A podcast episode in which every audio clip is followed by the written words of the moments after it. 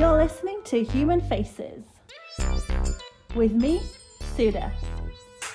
I'm going to be exploring the psychology behind our face and how it has the power to change our lives. So stay tuned and stay connected.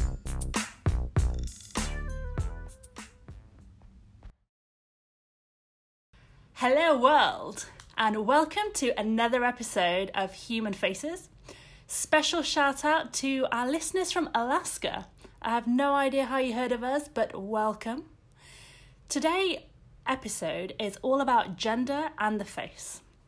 As you know, I'm Suda. I'm your local friendly doctor and dentist and training facial surgeon.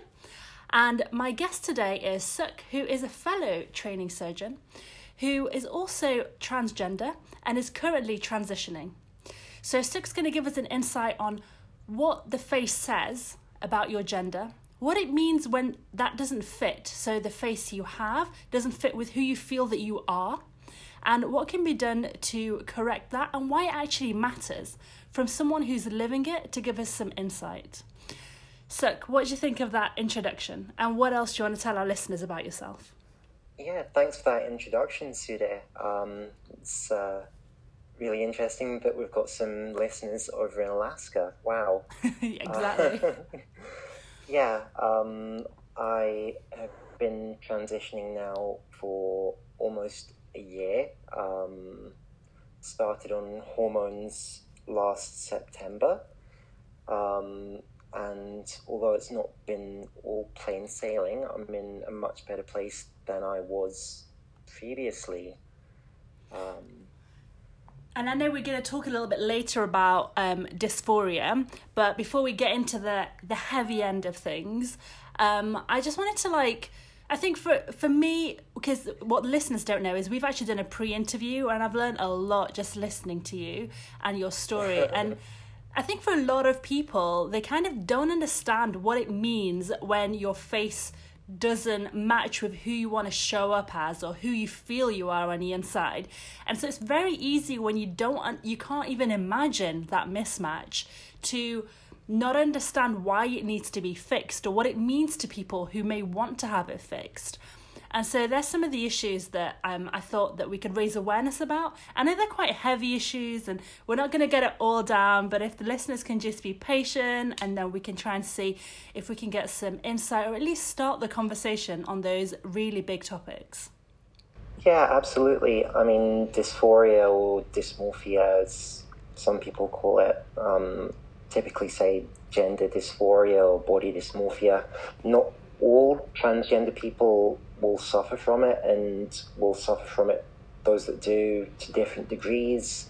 And it can vary from day to day or even throughout the day depending on how your mood is. Certainly from my own personal experience i tend to experience much worse dysmorphia when my mood is worse. When i'm depressed i also struggle with depression. Um, i'm currently on antidepressant treatment for that I'd say with regards to my gender, the specific aspects of my body that cause me the most uh, dysmorphia or dysphoria would be partly the structure of my face, but also facial hair, um, and covering that up with cosmetics certainly helps with my dysphoria on a day to day basis.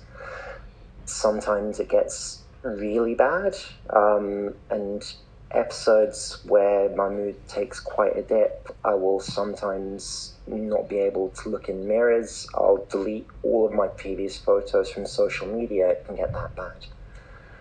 Um, but yeah, other times I can just go out in the street head held high and not care what people think of me. Because so many people take that for granted, don't they? I just um, and even I didn't appreciate what um, this. I, I didn't even realize the issues before we had our chat. So, um, thank you again for coming on the show. Um, but for just to start from the very beginning, um, sure. I think a lot of people, uh, or even I don't know what what is it. Tell us what you mean by transgender and what's what's transsexual, and is there a difference between these terms? Um, there is a difference between these terms. I think transsexual is now accepted as somebody who has undergone corrective surgery. Um, transgender, you don't necessarily have to have undergone surgery. And again, I'm just speaking from my own personal opinion. I wouldn't say I'm an expert in gender issues apart from being a transgender doctor myself. um, but yeah, and I think the transgender term is more widely accepted, and some people will take it to include people who are non binary, who um, have a gender identity which is neither male nor female. What do you think? So you you mentioned that you're a transgender surgeon yourself as well. Um, yeah. What do you? What does your face? Does it say that you're male or f- not yours specifically? I mean, one person's face. Does it say that they're male or female or non-binary or another way? Or how, does the face actually say that? I think the face can convey that certainly with regards to your bone structure. I mean, some of the surgeries that we're involved in in maxillofacial surgery include the facial feminization surgery. So that's something that we're both acutely in tune to, whether it be forehead bossing, from prominent supraorbital ridges, down to things like nose structure, ear structure, jaw structure. These are all things which display differences between people who are phenotypically more male or more female. How does your um, ear make you more male or female? I never thought about the ear. Um, generally, the size of the ear, um, the size of the pinna, um, okay. and the lobule are longer in males. So, yeah, as some of our patients do request um. Really? Yeah. That's so interesting. I mean, like obviously it makes sense now that you say it. I get it, and because I, I, can imagine like men's noses broadly are a bit bigger. Um, yeah, so... broadly a bit bigger, more aquiline, tend to have a more pronounced dorsal hump and uh, what's aquiline? Nasolabial, um, like a Roman structure, like an eagle. Um, yeah. Okay. Yeah, so bigger dorsal hump and a sharper nasolabial angle between the nose and the lip. So basically, the tip of the nose is a bit more bent downwards, and then the bridge over the nose has got a bigger hump on it. Typically. That's definitely yeah, but what. also your um, yeah yeah those those those are the main things.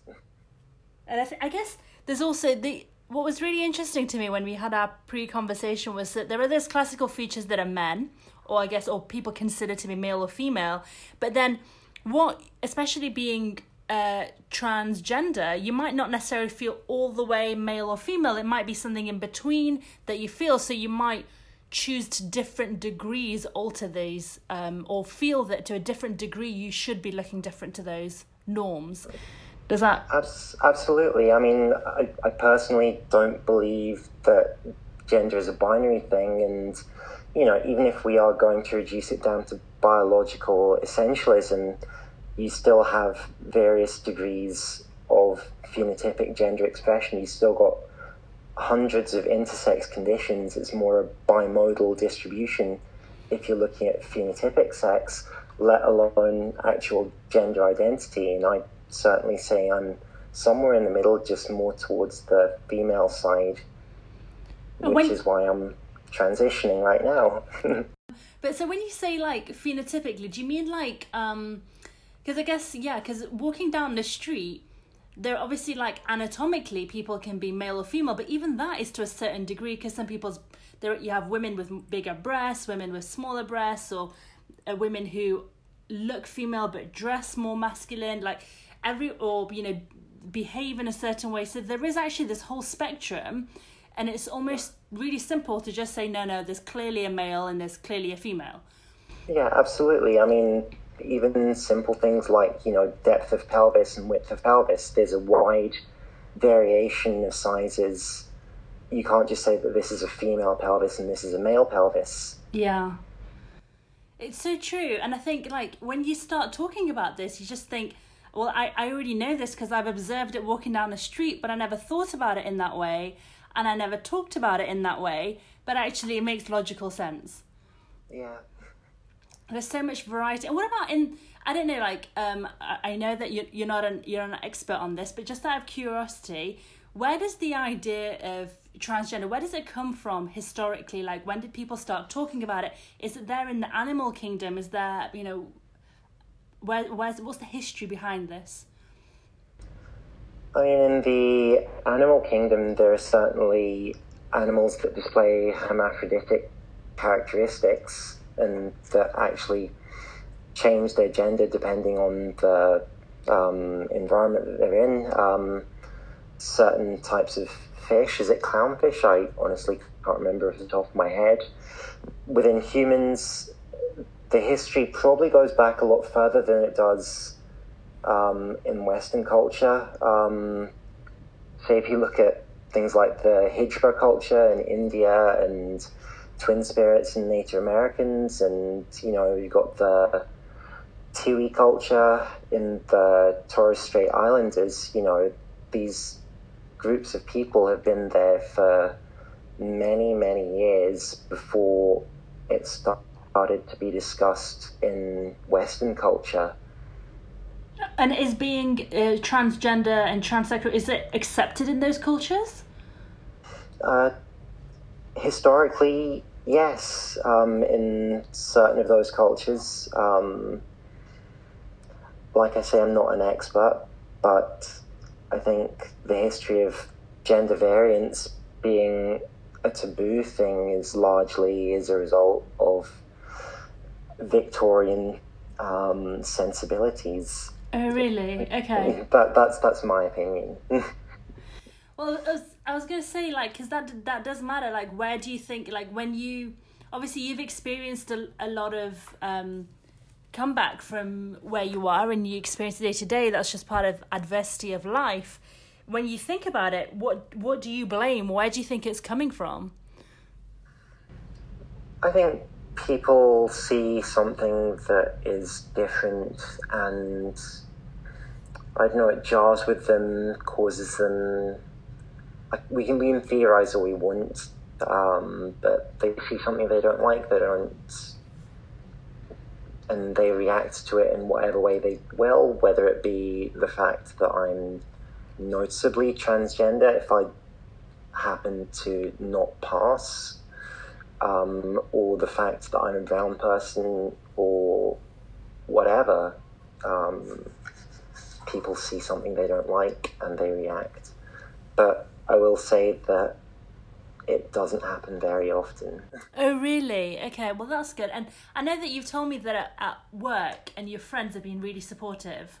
Absolutely, yeah. Um, I can't praise my work colleagues and my friends enough. Um, they've been fabulous about it from from day one, from when I came out before I started transitioning. Um, so, yeah, it's been absolutely amazing. And you know, even day to day on the street, I don't get anything in the way of overt abuse for being transgender. Um, since since coming out last year. In fact, the only microaggression that I've had um, was actually when I was down in Manchester last weekend. Um, when I was in a supermarket and putting my shopping basket away and accidentally bumped into the guy behind me in the line and said, I'm sorry. And he muttered under his breath quite loudly, You will be. Uh, and then I, I looked at him and said, Excuse me. And he proceeded to ignore me and turn his back to me for the rest of the time I was in the queue. Like walking backwards in the queue. Yeah. um, so I don't know what that was regarding, whether that was. but yeah. That is kind of odd. But that's literally, that is literally it. Like, you've never had. Like nothing, no, no, no other stories. Wow. Why do you think is is it because I mean I think you you were being transgender quite openly. I don't think you're secretive about it. I'm not. No, no. Um, and I don't know. Maybe that has something to do with it. I'm also aware that I'm in a very privileged position as a surgical trainee.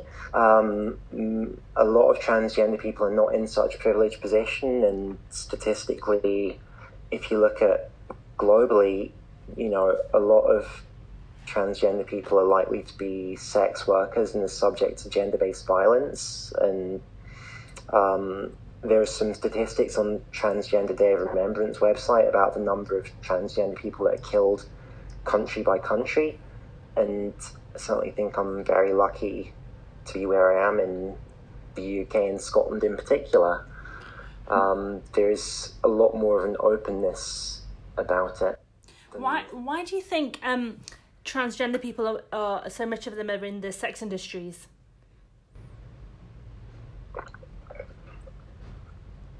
I'm not going to get into the determinants of um, poverty. I think that's for another time the reason a lot of women are involved is because women have less opportunities in life in certain communities, and that seems to be an open um, kind of uh, workforce where if you don't have other options, you end up in that kind of circumstance. And I think that does just show how impoverished and how. Um, I guess um, yeah, it's in just, society. It's not just that in certain in certain countries, you know, there's still a large degree of overt and legal discrimination, you know, people getting fired and yeah. being completely unemployable, people being disowned by their families, ending up homeless.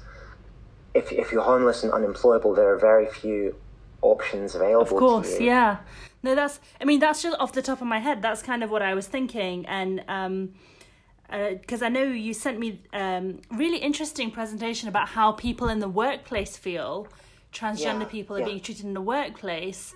Um, and I was surprised to see how many people do feel uh, marginalized, not accepted, targeted, uh, and as you're saying, a lot of violence and, and things towards them.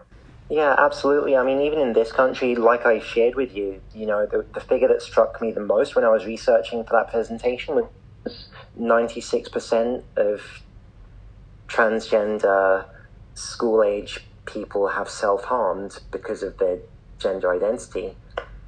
Do you think that's because of how people are treating them, or is that because of the what we're going to come on to the, the body dysmorphia that they feel internally?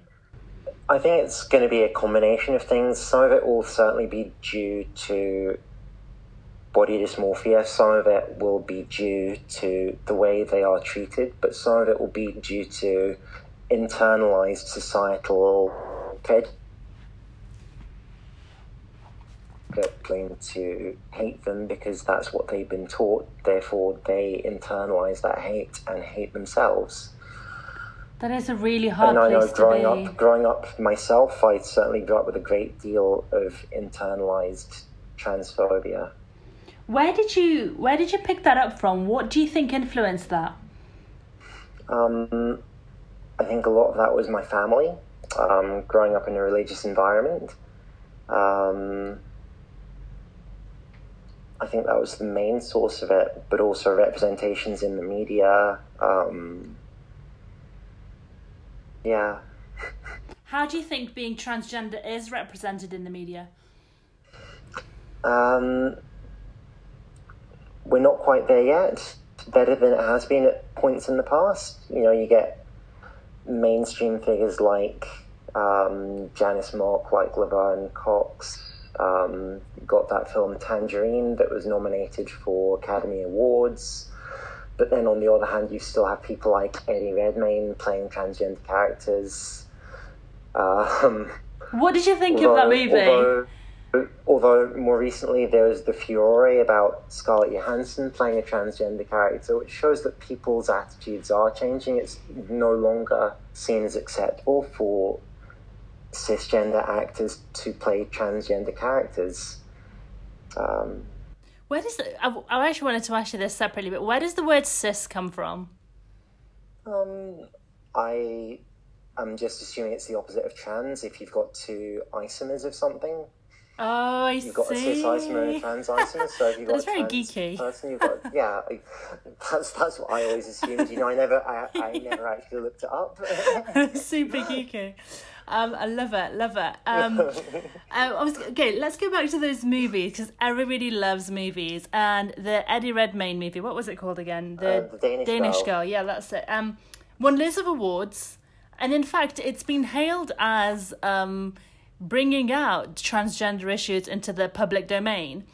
Um, so, what did you think of it, or you know, what's how does um, how do you think it does actually represent transgender communities? I don't know that it accurately represents transgender communities. It's a it's a historical biopic, and I can't comment on its historical accuracy. It was beautifully filmed. Um, some of the cinematography was amazing. I enjoyed it as a cinematic experience. Aside from my issues with uh, male cisgender actor playing Lili Elbe, um, yeah, it was a good film. So, isn't what in his portrayal did you object to? Like, if you were going to explain to people, no, this is not the way it actually is, what part of it? The, the fact that they have chosen a man to play the role instead of choosing a transgender actor to play the role. What do you think a transgender actor would bring to it that would be different? I think they'll be able to bring their own experience to the role, having gone through that process themselves and aside from that, it's about creating opportunities for transgender actors. There are plenty of transgender actors out there. Yeah. And there aren't exactly that many trans roles. If we are giving them to the cisgender actors, then that's even less of a pool. No, I know what you mean. It's like the same, it's like the whole um, cultural appropriation with yeah. when you have the opposite ethnicities playing roles which is in itself. My, my opinion, my opinion is that this is just an interim measure. You know, I don't think that there should be anything to stop transgender actors just playing any kind of role. Yeah. Um, but I think we do need to take some form of action for the time being.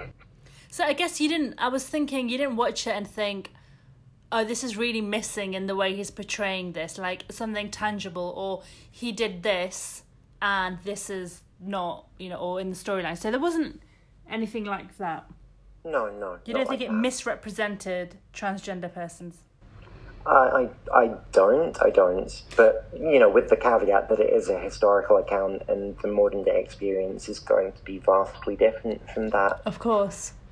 Because I guess what I was thinking is traditionally, for example, homosexuals are shown in movies as being very camp you know, very effeminate camp men, um, which is not representative.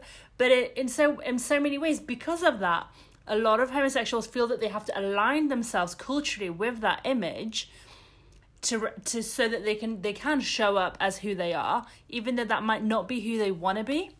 Does that make sense? In, in certain certain circumstances, yes. Although in other circumstances, less so. Um, although we're getting slightly off topic and I'm not going to go on a rant. very wise, very wise. Um, but I guess that does bring us to um, what you were talking about before about um, your your face and what it says about your gender, and then the exaggeration of looking fem- having a feminine face in you know in drag queen culture and how a lot of people misinterpret that as being transgender or representing transgender. What yeah. what do you think of that? I mean, historically, you know, drag has been a part of queer culture since um, probably the early 1900s. Um, and if you look back historically, it's pretty difficult to pick out exactly what's transgender and what's drag. You know, it's been part of LGBT culture for a long time. Um, and I don't know that drawing the distinctions historically was that helpful. There are certainly people these days who blur the boundaries between what is drag and what is transgender, and there is no reason why, if you are transgender, you cannot also do drag. For me, drag is more of a performance thing. Mm-hmm. Um, it's more about entertainment and tied up with the whole cabaret scene. And transgender is a state of being, is part of your gender identity, it is who you are. And I think drag is a very particular way of doing up your makeup and face. It's not just about looking more feminine. It's it's like making it very obvious that you're male looking female. It's a very exaggerated um, look It's about, dimension. It's about being, it's about being somebody else. It's about creating a character, creating a persona, and performing as that persona, whether it be male, female, or alien in some cases. It's definitely, and I think a lot of the of it is it's interesting. A lot of it, I think, is to do with the face, and you kind of you Absolutely, yeah. you you spoke about what you do to make you like what what do you do to make yourself w- with regards to your face more aligned with who you want to show up as Well, the things that concern me most about my face are the lower jaw, my mandible, is quite square and angular, um, and my facial hair is fairly thick, so I hide those with contour and with foundation concealer. where did you learn to do that that sounds very complicated Years of practice. Oh, really? Years of practice. that does and if if um well if anyone knows you they've been on your instagram and you have like incredible photos of how you do yourself up um and i don't just mean like day-to-day makeup i mean like when you go out and you're like dressed up as like celebrities and things like that so i think you've got it down from your practice Well, yeah, I mean, my day to day look is fairly toned down. If you're going to work or if you're just chilling with friends, you're not going to be wearing tons and tons of slap. You know, most days, if I'm going into work and I'm operating, I'm just going to be wearing t shirt, jeans, and trainers and then changing into scrubs when I get to work. That doesn't mean I'm any less female because I choose to be wearing those particular clothes. But if I'm going partying to a specific themed night, um, for example, if you look at my Instagram feed, um, and if you look in Attitude magazine for this month, Ooh, okay um, yeah, yeah, um, page 138 of Attitude magazine, you'll see a picture of me um, done up a la Ziggy Stardust. Now, the reason I was done up a la Ziggy Stardust is because the theme of this night was an intergalactic queer party. complex uh, theme there did many people make it Uh, yeah, yeah. Oh, the place was absolutely packed. Um, although, but did they make it as in they looked like you know they would put the right effort in for the party party oh yeah, there were lots of people. There were lots of people who put in the effort. oh cool Yeah, I guess that's the thing about once you overcome this kind of transition, you you can you have the braveness that I think a lot of other people never even get to test themselves with or or should find out whether they can they are that brave or not. Yeah. I guess. I guess that's very true. You don't realize what's within you, um, what resilience you have until it's tested. So tell me, when you wake up, because we kind of we touched on dysmorphia before.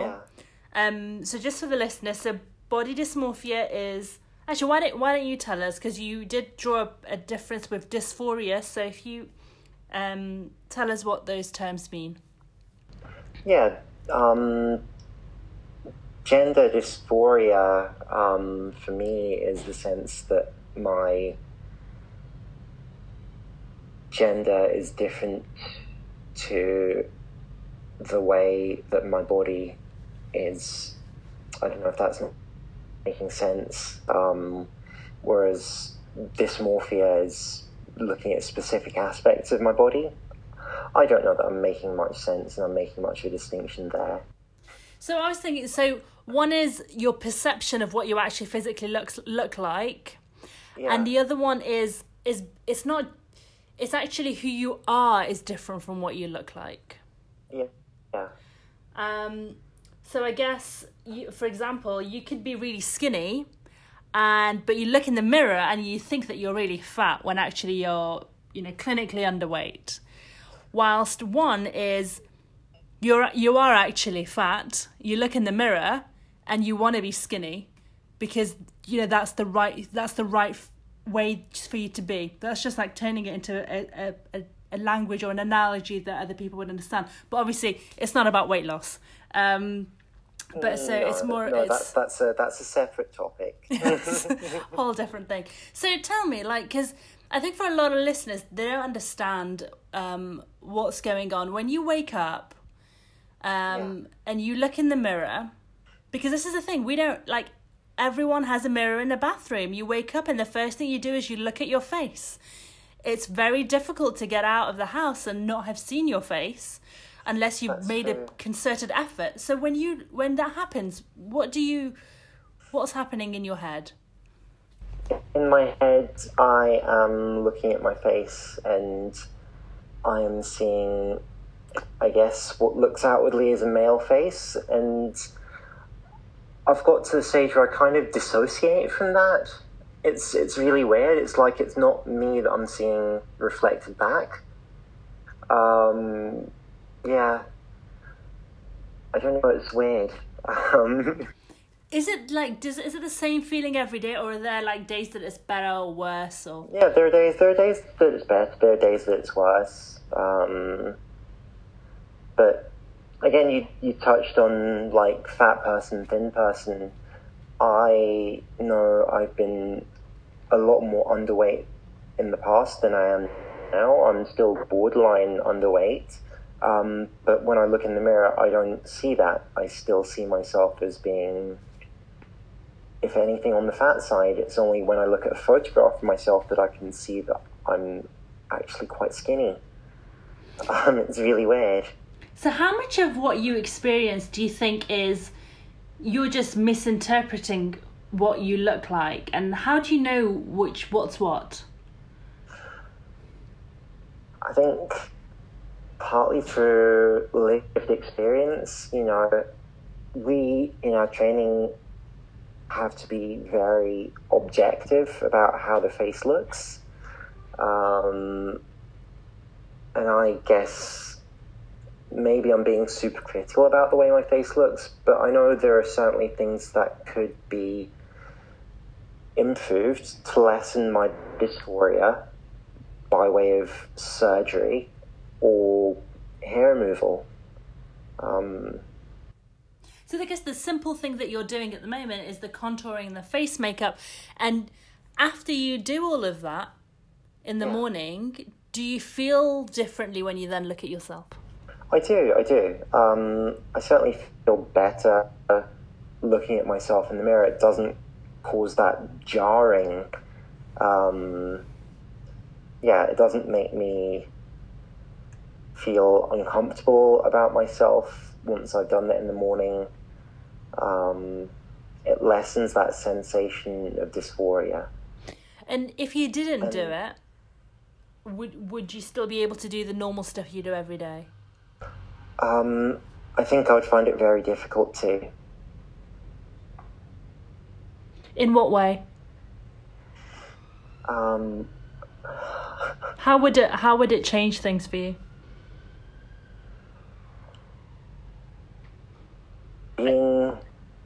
being female and having a recognizably masculine face would cause me a lot of anxiety and would interfere with me going out and leading a normal life. Um, I'm not sure that So- I would be comfortable even going out the house at the moment. Well, I mean, to be honest, that sounds really simple, but it's so profound. It's Yeah. just, you know, you have the right to participate in society as everyone else does, yeah. and this is getting in the way. And it almost it doesn't matter if it's how you whether it's your how you feel or what people are seeing in you or what you're seeing or what you're seeing people are seeing it's Yeah. still real because it has a real consequence and the real consequences is getting in the way of um, you doing like the important work you do like we're saying we're both doctors going out there helping people Yeah, absolutely. um, what I was going to come to uh, around all of this is when you then have the surgery, what do you think you can you will be able to do that you ha- you can't do at the moment? How will it change your life? Do you think? Um, specifically, facial surgery or genital surgery or just surgery in general. I don't know. I guess whatever you want to share. I was thinking facial surgery, but whatever's on your mind when I mean, you think of that question. It'll, it'll make me a lot more comfortable in my own body, you know, um, and certainly hair removal as well. I'll be, I would hope that I'll be able to, you know, experience less dysphoria even without makeup, do things like get to the gym, um, participate more in exercise without worrying about sweating makeup off because Of course, I didn't even think of that. Yeah. That's huge. yeah yeah um, not worry about using communal changing rooms um, again things like the gym and at work um, Yeah. Will not have to worry about that I think it sounds like it's going to make a huge difference, and you've even thought through how it's going to make a difference to you. And it's just because the last thing we just we wanted to talk about is how it's not how expensive this stuff is. So it's not accessible, and we already talked about how people who are transgender are marginalized in society. They don't get the the jobs that pay well, the supportive families that can give them money and to look after them around surgical times. And these people who really need this stuff don't have access. Absolutely. I mean, it's very, very costly in terms of uh, also financially. Um, I mean, in England, you, well, let's let's start off with, with the point you get referred. The waiting lists are absolutely ridiculous. Um, I am in the privileged position of being able to afford to be treated privately with hormones at the moment, but even I don't think I'd be able to afford surgery privately. Um, I've been on the NHS waiting list for over a year now, and I still even haven't had an initial consultation, and that's the same UK wide. Once you get your initial consultation, you've got to go through hoop after hoop, um, psychological assessment after psychological assessment. Then you got to go through the basic endocrinology work, get on the hormones, eventually getting on another waiting list for the various, well, for the genital surgery, which is the only thing that the NHS in England will cover. Um, if you want to have hair removal or if you want to have facial surgery, you have to pay for that in England. It's only in Scotland that the NHS will fund that. Um, I think if you are transitioning the other way, that top surgery will be paid for by the NHS in both countries. But I'm not 100% sure on that, so don't quote me. Yes. Oh, Disclaimer. the other thing, the other thing, the other thing Scotland will pay for is um, speech therapy. Oh, of course. That's really yeah. I didn't because of course, like you mean the way you pronounce stuff and how your voice yeah, appears. yeah, yeah. There's a lot of work still needed to raise awareness about this stuff. There is, there is. How do you feel about our interview today? Yeah, I think it's gone well.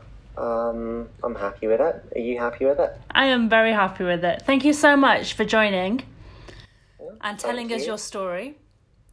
And we'll it'll be great to check in with you like in a couple of months' time and see how things uh, have developed and Yeah, have yeah. some reflective thoughts.